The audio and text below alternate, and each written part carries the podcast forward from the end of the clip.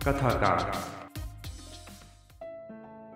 ये किस्से, कहानियाँ हमारी परछाई की तरह होते हैं। हमेशा हमारे साथ चलते हैं। जब भी हमारे जहन में बीती यादें रोशन होती हैं, किस्से, कहानियाँ परछाई की तरह साथ आ जाते हैं। कभी तो दिल को खुशी से सराबोर कर जाते हैं तो कभी गम से आँखें नम कर जाते हैं। कभी डराते हैं तो कभी गुदगुदाते हैं। हमारी ज़िंदगी की अच्छी बुरी यादों को संजो कर रखने का एक ज़रिया होते हैं ये। ऐसे ही कुछ किस्से, कहानियाँ मैं लेकर आया हूँ और आता रहूँगा सिर्फ़ आपके लिए कथाकार में, जिसमें आप सुनेंगे मनीष की कहानी, प्रणव की जुबानी। ये किस्सा कुछ पुराना है। ये किस्सा है विविध और भारती का। हमारे पुराने कपड़ों से ज़्यादा पुराना, पर हमारी बीती यादों से कुछ कम पुराना। 1980 का दशक, जब हमारी ज़िंदगी ब्लैक एंड वाइट फ्रेम्स में ज़्यादा रंगीन हुआ करती थी। ऐसा वक्त, जब हमारी ज़िंदगी में सोशल मीडिया से ज़्यादा रेडियो गुनगुनाया करता था।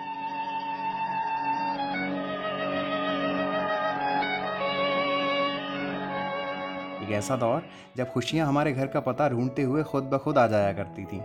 अनगिनत नाते रिश्तेदारों के बीच गम कहीं सिकुड़ा सा बैठा रहता था। ये किस्सा भी कुछ उसी दौर का है।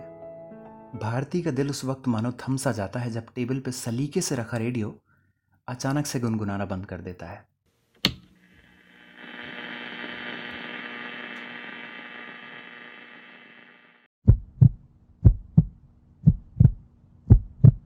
पहले पहल उसे लगा जैसे कुछ खास नहीं हुआ, पर धीरे धीरे जब रेडियो के स्पीकर से आवाज़ आना बंद हो गई तो मानो वो गहरे दुख में डूब गई। उसकी चुलबुलाहट मानो फाख्ता हो गई। अचानक से किशोर, लता मन्ना डे रफी, आशा सब गूँगे से हो गए। हाय, एक रेडियो ही तो था गर्मी की दोपहर में जिसको सुन और सुना लिया करती थी। कितनी मिन्नतों के बाद आया था रेडियो घर में। कितने पापड़ बेलने पड़े थे। अब बाबूजी से क्या कहेगी? अम्मा को क्या जवाब देगी कि क्या हुआ? पर इन सबसे भी बड़ा सवाल कि अब वो रेडियो ठीक कैसे होगा? बहुत सोचा, कुछ समझ में ना आया। बाबूजी एक हफ़्ते के लिए शहर गए हैं तो उनसे कह नहीं सकती। और माँ, बाप रे बाप, पहले सैकड़ों सवाल होंगे, माँ नाक सिकुड़ेगी सो अलग, कहेगी सर पे चढ़ा रखा है बिल्कुल। पर एक हफ़्ते रेडियो के बिना रह पाना नामुमकिन सा है। डरते संभलते हुए जब देखा कि माँ काकी के घर कथा में गई हुई है, चुपके से निकल गई घर से। डर तो था पकड़े जाने का, पर उससे ज़्यादा चिंता थी रेडियो ठीक कराने की, वापस रेडियो के साथ गुनगुनाने की। पूरे गाँव में एक ही शख्स था जो रेडियो ठीक कर सकता था। विविध। सो भारती तुरंत निकल गई और रास्ता पूछते पूछते पहुँच भी गई और बिना किसी तकल्लुफ के तपाक से बोली, मैकेनिक जी, ज़रा सुधार कर दो हमारे रेडियो में। कुछ वक्त इंतज़ार करने के बाद जब पता चला कि आज नहीं मिलेगा तो दिल धक से रह गया। विविध ने कहा, कल ले जाना। अब क्या करती? रुआ से मन से घर को लौट आई और फिर पूरी रात अगले दिन के इंतज़ार में कटी। खैर, सुबह हुई, दोपहर भी हुई, मौका देखा और फिर चुपके चुपके निकल गई घर से। पर हायरी किस्मत, पहुँची तो विविध बोला कि कुछ ज़्यादा खराबी है, थोड़ा इंतज़ार करना पड़ेगा। कितना इंतज़ार कराओगे?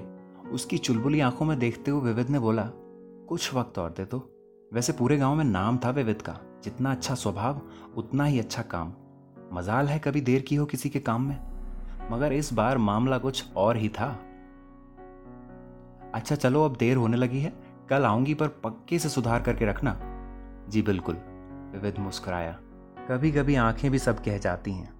लब हमेशा साथ दें ज़रूरी तो नहीं।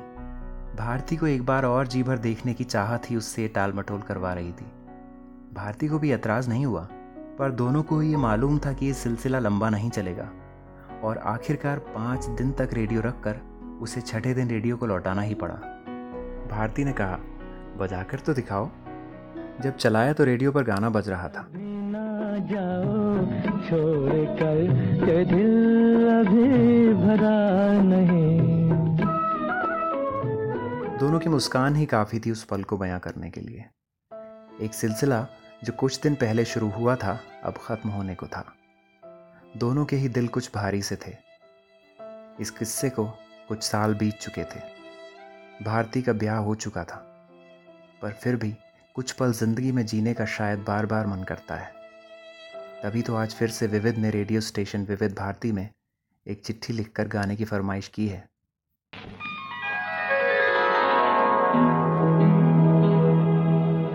अभी न जाओ छोड़ कर के दिल अभी भरा